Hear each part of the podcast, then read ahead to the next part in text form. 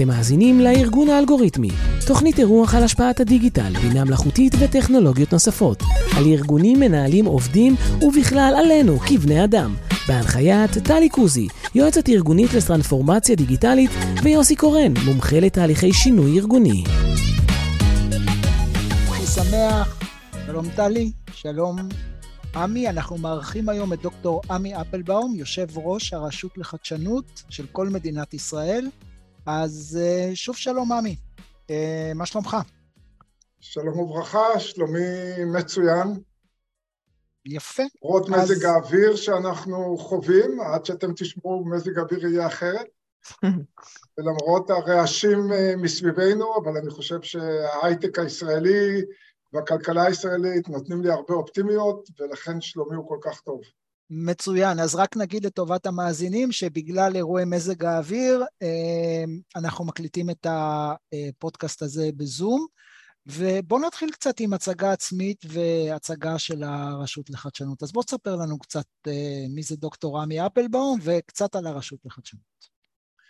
אז אה, עמי אפלבאום זה יושב ראש רשות החדשנות, רשות חדשנות גוף סטטוטורי, כרגע נמצא ב, ב, במשרד החדשנות, מדע וטכנולוגיה, אחרי 51 שנה שהוא היה במשרד הכלכלה.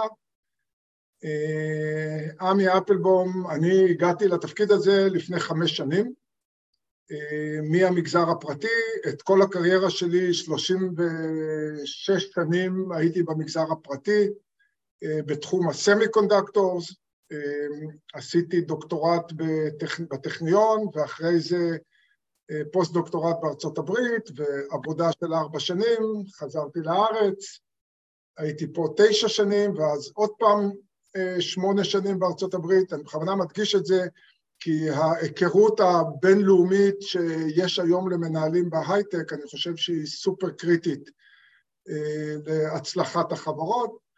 ולפני חמש שנים אה, סיימתי את עבודתי ב-KLA ובאתי ל...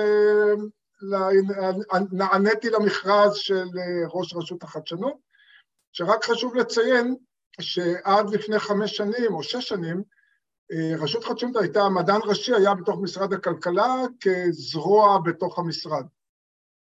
לפני שש שנים החוק שונה, והיום רשות החדשנות היא גוף סטטוטורי נפרד, ובמקום רק מדען ראשי, אז שמו מתחת למדען הראשי, שהוא עדיין עובד ממשלה, שמו מועצת מנהלים, אני יושב ראש של מועצת המנהלים, ויש מתחת למועצת המנהלים מנכ"ל, וכולו הוא גוף סטטוטורי נפרד, וזה מאוד מאוד חשוב, אנחנו בטח ניגע בזה גם בהמשך, כך שמי שהיום קובע את המדיניות של חדשנות בישראל זה עדיין הממשלה, אבל מי שקובע איך ליישם אותה ואיזה תהליכים מקצועיים לעשות, זה גוף סטטוטורי עם חמישה נציגי ממשלה ושלושה נציגי ציבור. אז זהו, זה... מה שרציתי לשאול בקטע הזה, זה, זה מה עושה הרשות לחדשנות, במה היא מתעסקת? הרשות לחדשנות בגדול היא משקיעה מחקר ופיתוח לקידום הכלכלה הישראלית. אה, תפקידה הוא לדאוג ש... שמדינת ישראל, או החזון שלה, ש... לדאוג שמדינת ישראל תהיה מובילה טכנולוגית היום, בעוד חמש, עשר וחמש עשרה שנה, זאת אומרת, מה יהיו גלי הטכנולוגיה העתידיים, ולהטמיע את אותן טכנולוגיות חדשות בתוך הכלכלה הישראלית, קרי בתוך משרדי הממשלה, ושבעצם הערך שההייטק הישראלי מייצר יגיע לכל אזרח ואזרח בישראל שיוכל לקבל רמת שירותים אה, גבוהה יותר, ויהיה אימפקט גדול יותר על הכלכלה הישראלית. אבל הכסף, ש... מה שאנחנו נותנים, אנחנו מקבלים בשנה בערך 1.5 מיליארד שקל, וכולו הולך למחקר ופיתוח בתעשיית ההייטק. אז תשמע, מה שאני חושב שאתה מביא פה זווית אה, מאוד ייחודית להתבוננות, וחשוב לנו לשמוע את נקודת מבטך היבטים, הקורס, הפודקאסט הזה עוסק בנושא של אה, השפעות של בינה מלאכותית על אה, תחומי חיים שונים בכלל ועל ארגונים בפרט. והיינו שמחים לראות, לשמוע את נקודת מבטך, איך אתה רואה את נושא של השפעת הבינה המלאכותית ממקום של מקרו, על איך זה משפיע ברמה מדינתית ובפרט על מדינת ישראל. אז אני רוצה דווקא אה, להתחיל אה, בצד של אה, איך רשות החדשנות מובילה או פועלת בתוך תחום ההייטק, בתוך, בתוך תחום הבינה המלאכותית, ואחר כך נחזור איך זה ישפיע. אז איך רשות החדשנות פועלת בתחום הבינה המלאכותית? רשות החדשנות משקיעה כספים במחקרים יישומיים באקדמיה, ויש המון מחקרים שבאקדמיה שהם למעשה מובילים את כל הנושא של בינה מלאכותית, מדעי המחשב, מדעי הנתונים, אנחנו אחר כך משקיעים כספים בהעברת טכנולוגיה מאקדמיה לתעשייה, אנחנו מממנים אחר כך סטארט-אפים בשלב שאף VC לא ירצה עדיין לממן אותם, בדברים פורצי דרך, אנחנו מממנים חברות בינוניות וגדולות, ואנחנו דואגים שהם יגיעו לנקודת מימון. אז זה אה, הייתי קורא לזה פילארס אחד בפעילות רשות החדשנות. הפילארס השני הוא אה, הפילארס שאנחנו אה, רוצים שחברות יצמחו פה ויהיו חברות שלמות. זאת אומרת שהם לא יצאו ברגע שיש לך כבר מכירות, לא תצא מהארץ, אלא תהפך פה לחברה גדולה שתעשה אימפקט על הכלכלה הישראלית במקום שתעזוב את הארץ. הרבה מקרים משקיעים הם מחו"ל והטכנולוגיה עוזבת, המקרה, והפילרס השלישי שלנו, ופה אנחנו מתקרבים עוד יותר לשאלה שלך, זה להטמיע את הטכנולוגיות של הבינה המלאכותית בתוך ההוויה הישראלית במגזר הפרטי ובמגזר הציבורי, וכדי להטמיע את זה, כאשר יש לך שאלות מאוד גדולות במדעי הנתונים, האם אני יכול לפרסם את הנתונים הרפואיים שלך שקופת חולים אספה עליך ומתוך זה לעשות איזו עבודה של בינה מלאכותית, האם אני יכול לפרסם את זה ברבים? אז כמובן שכולנו נרתעים, חס וחלילה, לא. אז מה, אז אנחנו נעצור את המחקרים?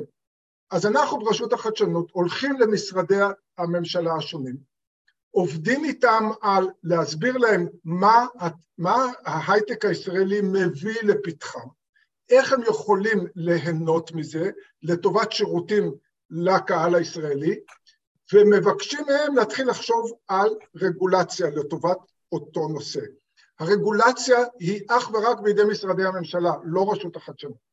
אבל הם כותבים איזושהי רגולציה, הייתי קורא לזה ניסיונית, ואנחנו קוראים לזה ארגזי חול, זאת אומרת, מגדירים רגולציה לתחום מסוים, לזמן מסוים, ומכניסים את החברה שבאה עם בינה מלאכותית לעשות פיילוט פה בישראל לאותו התחום. זאת אומרת, אנחנו אה, לא רק מממנים את המחקר ופיתוח ולא רק את החברה הגדולה, אלא גם את ההטמעה שלה בישראל. ואנחנו זוכים לשיתוף פעולה באמת יוצא דופן, גם אנחנו נדהמים. אפילו משרד הבריאות, שכולם אומרים שהוא קשה והוא לא מקשיב והוא לא משתף פעולה, מקשיב, משתף פעולה, עובד איתנו בצורה מדהימה. אתה יכול לתת דוגמה לבאמת אה, נקודה כזאת שנתקלתם בקושי מול אה, צורך רגולטורי והצלחתם דרך ההייטק? בוודאי, אפילו איסופי הדאטה אה, שבתי חולים ו, ו, ו, וקופות חולים ו, ושירותי בריאות אחרים אוספים דאטה, והדאטה הזה נמצא בתיקיות. לעשות מרכז דאטה באותו בית חולים, סרבר שבו כל הדאטה, ושתהיה נגישות גם לבתי חולים אחרים וגם לחברות פרטיות.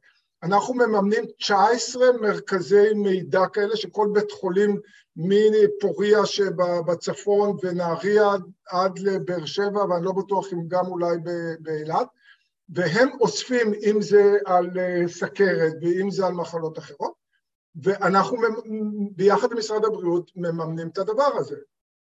אז זאת רק דוגמה אחת, וזו הדוגמה של הפיילוטים. אה, ולנו חשוב שבאמת תושבי מדינת ישראל אה, יוכלו לקבל ערך מתוך כל החדשנות שמתרחשת פה בישראל, לשיפור השירותים, לשיפור רמת חיים, אבל לשמירה על הביטחון האישי, על השמירה על הפרטיות של אנשים. זה, זה בדיוק מה, ש, מה שאני רוצה לשאול אותך, כי עולה מתוך כל מה שקורה עם הבינה המלאכותית, זו תחושה של סוג של, נכנס איזה אלוהים חדש למערכת שלנו, והוא יודע עליי הכל, עליי זה כמובן על כל אחד מאיתנו, ואיפה, איפה, מי דואג לי? מי דואג לפרטיות שלי? מי דואג שהמידע שלי לא יעבור מחברה לחברה? שלא יעשו איזשהו... אה, שינוי מחשבתי, שלא, אתה יודע, יפיצו לי תכנים שיתאימו לפי מה שיודעים עליי? אז אה, טכנולוגיה ואיומי הטכנולוגיה הם דבר שצועד איתנו, אני אגיד את זה מתחילת ימי האנושות, מימים הראשונים של האדם הקדמון, שהמציא את הזכוכית, ופתאום יש לך כלי זכוכית, נהדר, מדהים, אפשר לשמור יין, אפשר לשמור מים, זה נקי, קל לנקות, אסתטי, נהדר. בא מטורף אחד, לקח את הבקבוק זכוכית, שבר אותו והרג בן אדם. ואמרו, אה, מה המצאנו פה? משהו שעוזר לאנושות או משהו שהוא כלי, כלי אה, הרס לאנושות? ואז מצאו את, ה, את הבלנס ואת החוקים של מי שיהרוג יכנס לבית סוהר.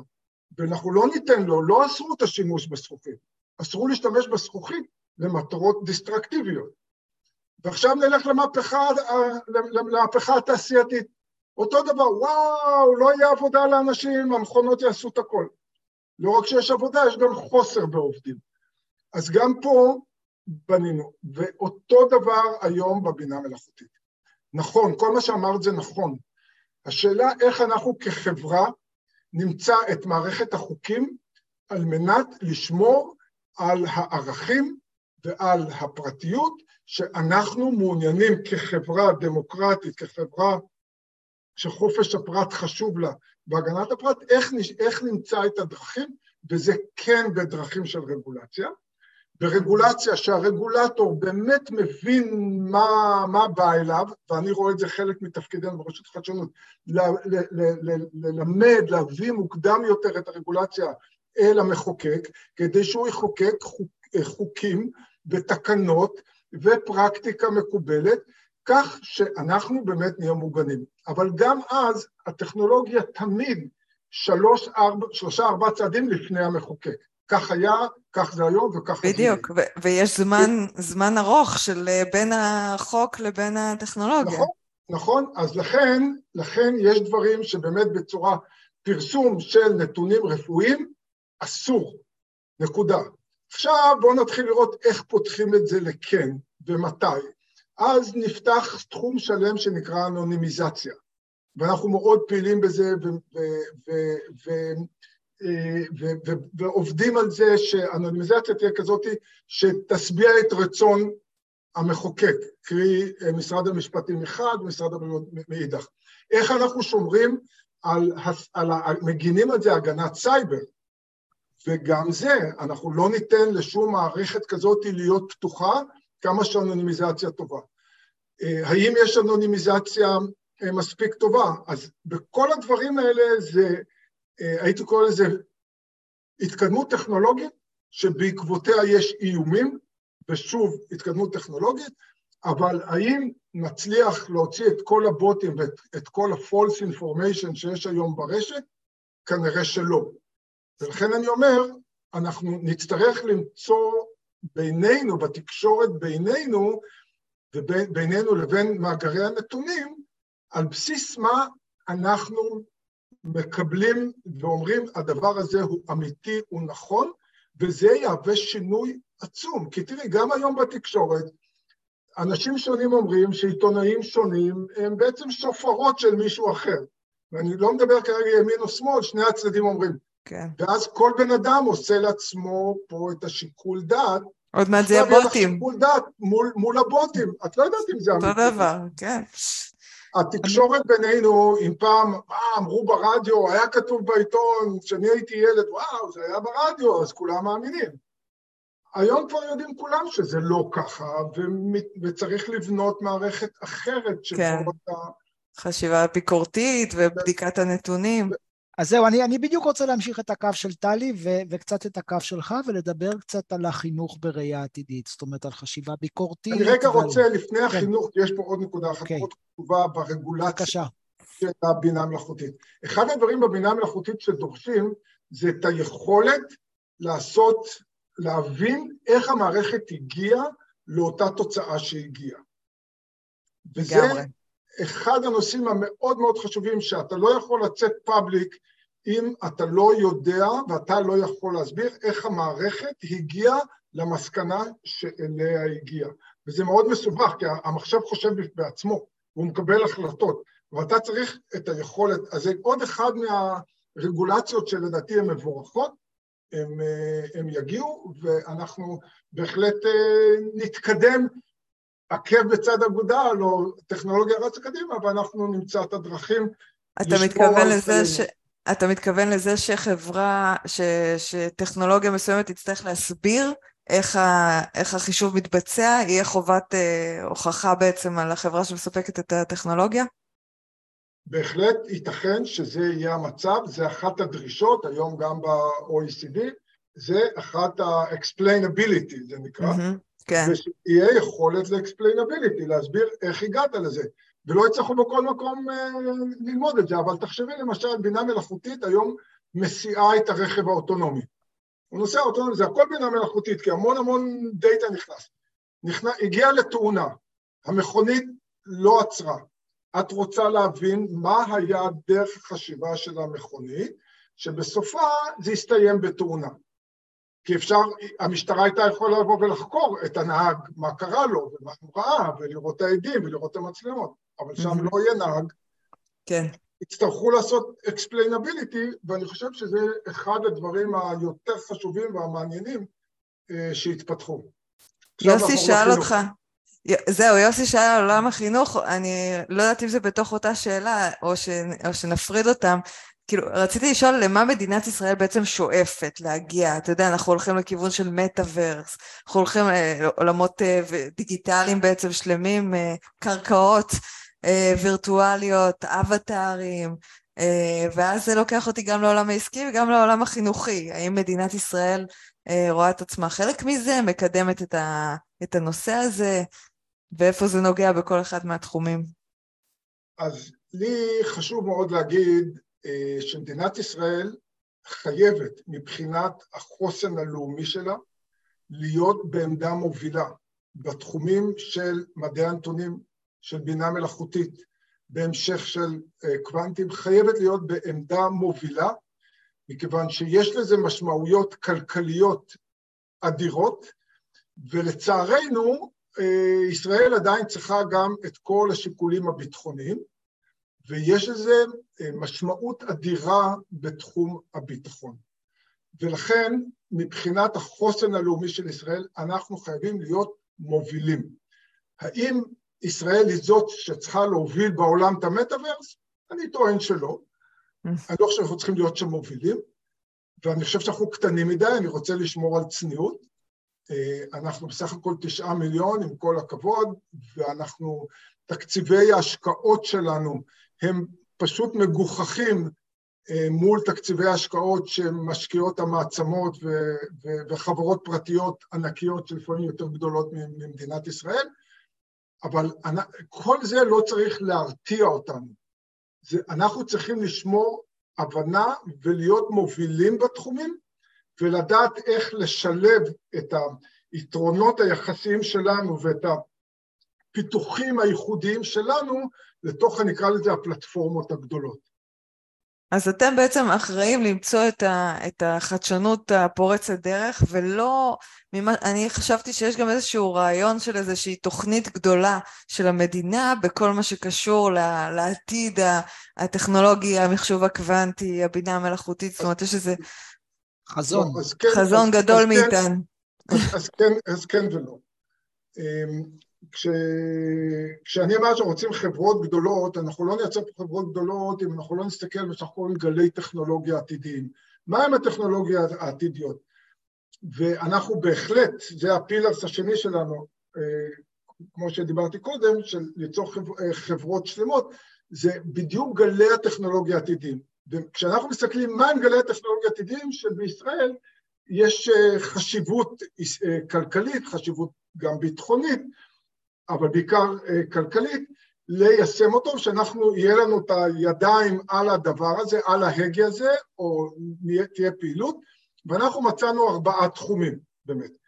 התחום הראשון זה באמת בינה מלאכותית, ושוב, רק באותם דברים שבהם יש צורך בכספים, בכספי מדינה, בגלל שהרבה תחומים בבינה מלאכותית היום רצים בלי המדינה, והמדינה לא צריכה להיכנס.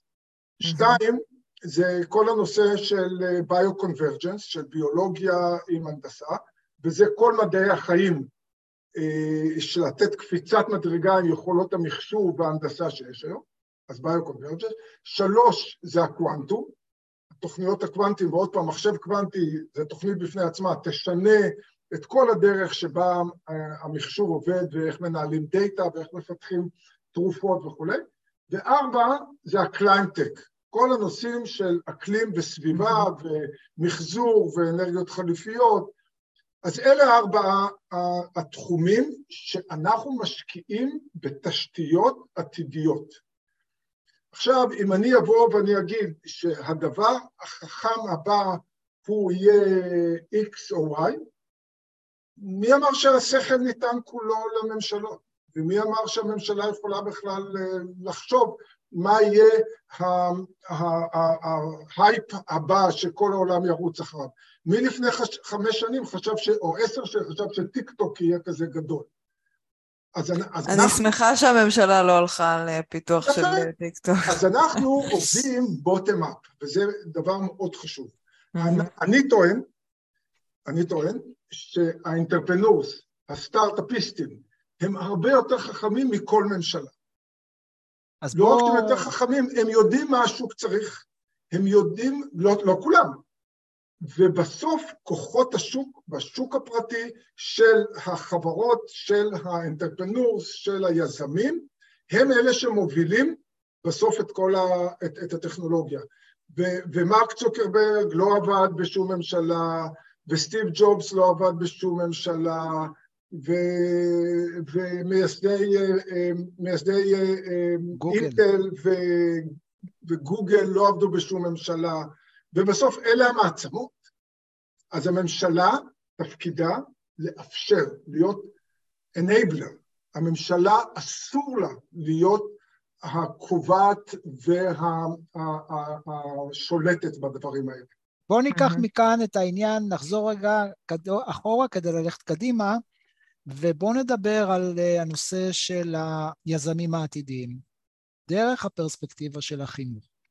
עכשיו, כהכנה לפודקאסט הזה, אה, עשינו לנו מנהג לשאול את ה-chat GPT, מה לשאול את האנשים שאיתם אנחנו משוחחים, ובין השאר גם אה, פנינו לצ'אט ואמרנו שאנחנו מראיינים אותך, והוא הציע לנו לשאול שאלה שאנחנו התייחסנו אליה בצורה כזאת או אחרת, של מה לדעתך צריכים להיות בכל מה שקשור לנושא של חינוך, או המיומנויות העתידיות, אם אתה היית היום שר החינוך והיית צריך להשקיע היום בחינוך של דור העתיד של האנשים שיהיו יזמים. על איזה דברים היית שם את הדגש בקונטקסט של החינוך, ואחר כך אני ארצה להתייחס קצת לנושא של הניהול והמנהלים בעולם שבו הבינה המלאכותית הולכת לתופס מקום. אבל בואו נתחיל קודם עם החינוך.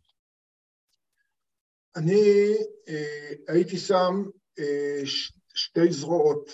זרוע אחת היא זרוע של המדעים, מתמטיקה, פיזיקה, כימיה, הבסיס הבסיס, ה, אה, הבסיס המדעי, הטכנולוגי, אה, וכולנו יודעים ורואים ומעריכים כל כך את, אה, את יוצאי ברית המועצות לשעבר או יוצאי רוסיה, שהגיעו אלינו לישראל עולים חדשים עם בסיס של מדעים, של מתמטיקה, פיזיקה, כימיה, היום אפשר להגיד מדעי המחשב ברמות הכי גבוהות, למרות שלא היה להם את כל הכסף שבעולם, כמו שיש בעולם המערבי. אבל הלימודי מדעים, הסטם, מה שנקרא, הוא אחד הדברים החשובים ביותר לדעתי שמערכת החינוך צריכה לתת.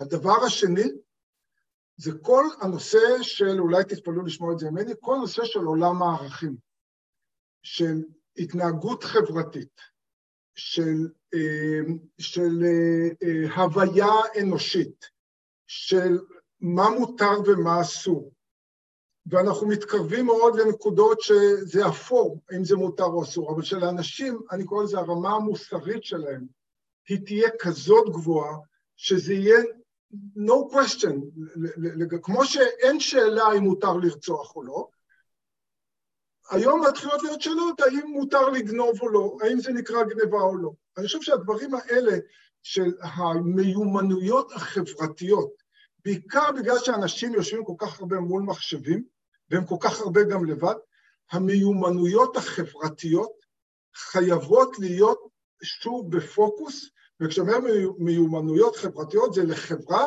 שכולנו קיבלנו על עצמנו ורוצים לחיות בתוכה, של כבוד הדדי, של פתיחות לאחר, של מה זה נקרא לגנוב ומה לא, ומה זה נקרא לשקר ומה לא, הדברים האלה לצערי היטשטשו. ואם תשים את שני הדברים האלה, יכולות באמת טכנולוגיות ומדעיות עם מיומנויות חברתיות, אנחנו נבנה פה באמת חברה טובה שנרצה כולנו לחיות בה. ואסור להגיד, אתה יודע, כמו שאמרו, אה, למה ללמד בכלל אה, היסטוריה והיום אפילו אומרים על אזרחות? מה, שילמדו רק מתמטיקה, פיזיקה, כולם יהפכו פתאום לרובוטים. אנחנו לא רוצים את זה.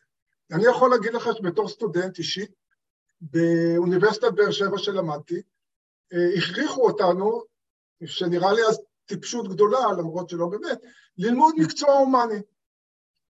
אז המקצוע ההומני שאני אה, למדתי, למדתי מוזיקה של בטהובן.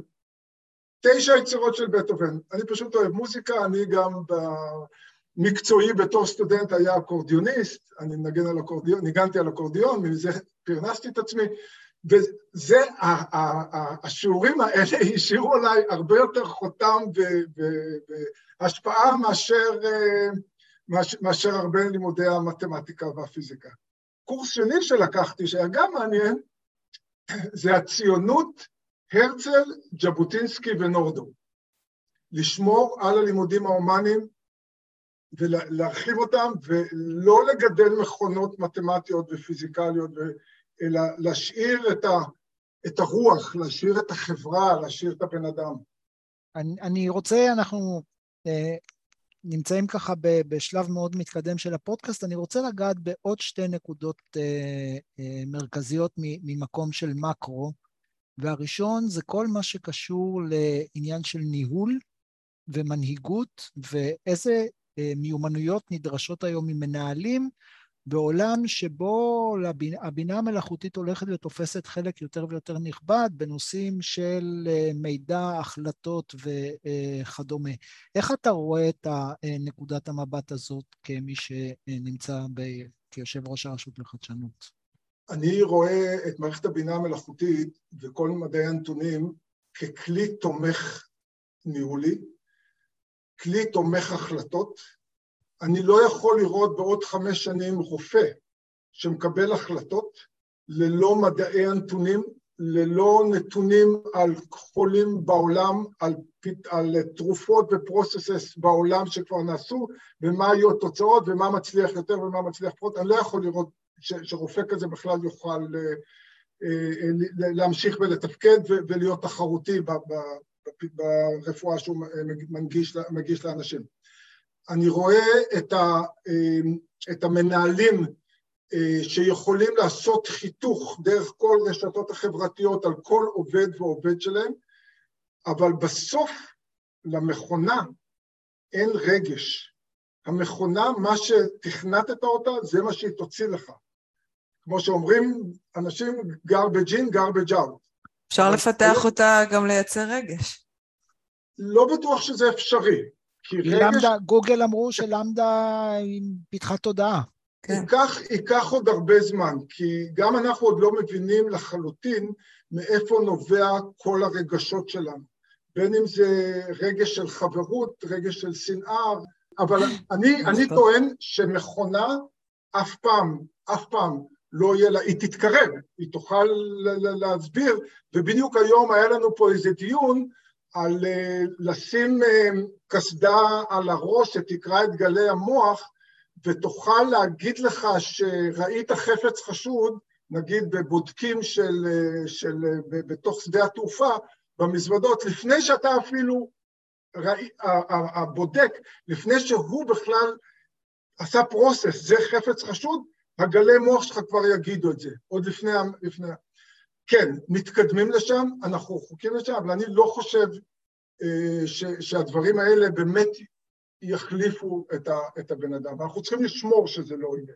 בוודאי, הוא, אז אני חושב, ותמיד צריך להיות באינטראקציה בין האנשים, חייב להיות, בוודאי בין מנהל לעובדים, חייב להיות הצד האנושי. כמו שאנחנו לא נרצה שכלי אה, ירייה, רחפן עם, אה, עם מכונת, עם, עם מקלע או יורה רימונים, יירה את הרימונים או יפעיל את המקלע שלו בלי שבן אדם באמת עומד מאחורי זה, והבן אדם מחליט, ככה אנחנו לא נרצה שעם העובדים שלנו המחשב יחליט מה לעשות איתם. מה שכן, אני חושב שהמחלט יעזור. אני טוען שזה צריך לעזור למנהלים, הם יכולים להיפתח להרבה אלמנטים שבחשיבה שלנו, ברגש שלנו, אנחנו לא רואים את זה, אז, אבל הם כן יכולים לראות גם במיון של אנשים, ואפשר גם להגיד אפילו מיון של אנשים, אתה יודע, פעם היה לי בוס שאמר לי, עמי, תעשה את כל הרעיונות, שאל את כל הדברים, גמרת את הרעיון, לך תשתו איתו בירה. המועמד, כיף לך לשתות בירה? תיקח אותו. הוא היה עבר את הכל, אתה לא רוצה לשתות איתו בירה? אל, ת, אל, תיקח, אל תזכור אותו. כן. אז יכול להיות שאת הבירה הזאת, המחשב ייתן לנו עוד צעד אחד למעלה, אבל בסוף הבן אדם חייב להיות. אז אני רוצה ככה לקראת סיכום, אני רוצה לשאול שאלה מנקודת מבט אחרת, שוב בנקודת מקרו. אה, מדברים על זה שיהיו אנשים שלא משנה מה יקרה, לא יוכלו לעשות את ההסבה לעולם של בינה מלאכותית, ומכל מיני סיבות. איך אתה רואה ברמה מדינתית את העניין של איך המדינה מצליחה לתת מענה לאתגר הזה של אנשים, או האם יש איזשהו מודל כלכלי של אנשים שאין להם עבודה וצריכים כסף בשביל לחיות? אני טוען שככל שהטכנולוגיה מתקדמת, מספר המשרות רק גדל, כי יש לך צרכים ורצונות אחרים שלא היה לך קודם, והתפקידים, וה, כמו שהזכרתי קודם, הם לא כולם רק ל top-top מפתחים. יש, אנשים יהיו רעבים גם בעתיד, ומישהו ישטוף כלים גם אם, אם, אם, אם רובוט יעשה את זה, מישהו יצטרך להפעיל את הרובוט, מישהו יצטרך לפתוח את הדלת, מישהו, יהיה את כל, אני טוען, מאז האדם הקדמון וכל הקדמה הטכנולוגית, אותו דבר אנשים של, של המהפכה התעשייתית פחדו לא תהיה עבודה ויש עבודה, תמיד יהיו עוד קבלני משנה, תמיד יהיו עוד אה, אנשים שיעריכו יותר עבודת ידיים מאשר עבודה של מכונות.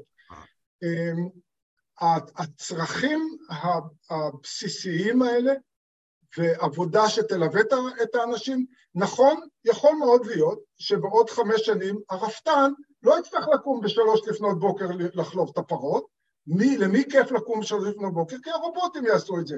האם לא יצטרכו רפתנים? יצטרכו, כי מישהו יצטרך להסתכל על הנתונים, מישהו יצטרך לנתח את זה. הדוגמה הזאת של רפתן היא רק כדי, כי אני בא מקיבוץ, במקורי אני בן קיבוץ, ואני מכיר היטב את כל עבודות החקלאות, שאני לא בטוח שהיום uh, כולם ששים לעשות אותם. גם היום לקטוף תפוחים, לא בטוח שהיית רוצה במקום לשבת באולפן לעמוד היום ולקטוף תפוחים, את שם בכורזים מכירה את זה שם. אה, למה שרובוט לא יעשה את זה? אז מה, לא תהיה עבודה לאנשים? בוודאי שתהיה. יהיה אפילו יותר עבודות, וזה ודאי לא דאגה של ישראל, והנקודה היותר חשובה מזה, התוצר הלאומי הגולמי לנפש בישראל הוא לא מהגבוהים כמו שהטכנולוגיה שלנו גבוהה. למה היא לא גבוהה, כמו אפילו אה, ממוצע של ה-OECD? כי רק 11% מהעובדים בישראל עובדים בהייטק ומקבלים משכורות גבוהות. 89% לא עובדים במקצועות שהפריון שלהם מספיק גבוה. אז הפריון הוא נמוך. ולכן התוצר לא מגומי לנפש שלנו, לכן רמת החיים שלנו לא כזאת גבוהה. לכן יוקר המחיה כל כך משתולל.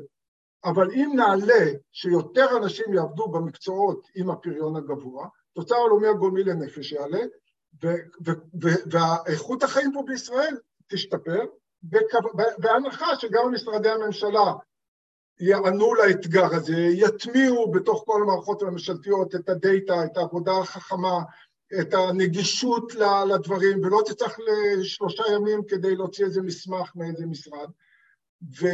ולכן אני אומר, אנחנו בישראל האחרונים שצריכים לדאוג. לנו חסרים, היו בימים שלפני הקורונה, עכשיו אני לא זוכר אם לא יודעים, מודדים את זה, היו חסרים מעל 21 אלף מתכנתים. תעזוב את הדברים האחרים. אז אנחנו, הבעיה שלנו לדעתי היא הרבה יותר הנושא של מספיק כוח אדם.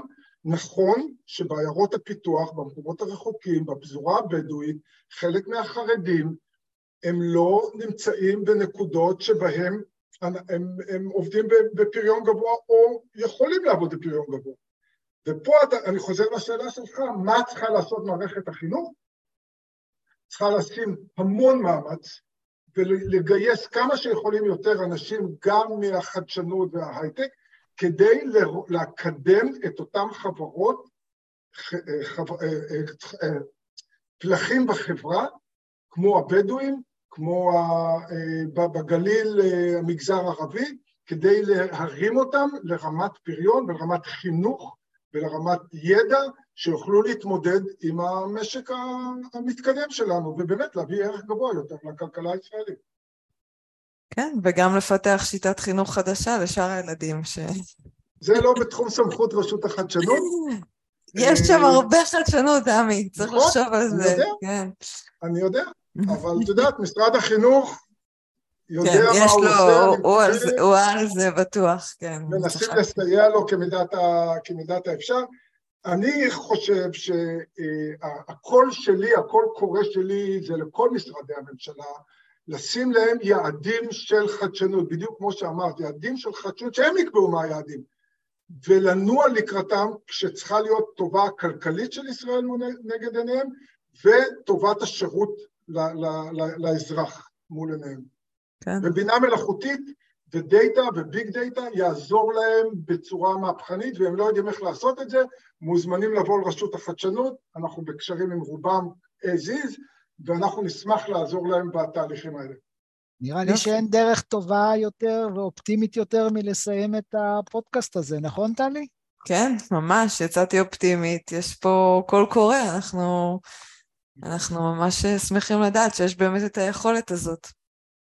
אז אה, עמי, דוקטור עמי אפלבאום, תודה רבה שהיית, אה, השתתפת בפודקאסט הזה, ואני מאוד מקווה שהקול קורא שלך והכיוונים שאתה מציע, באמת אה, מישהו יאמץ אותם ונעשה את קפיצת המדרגה.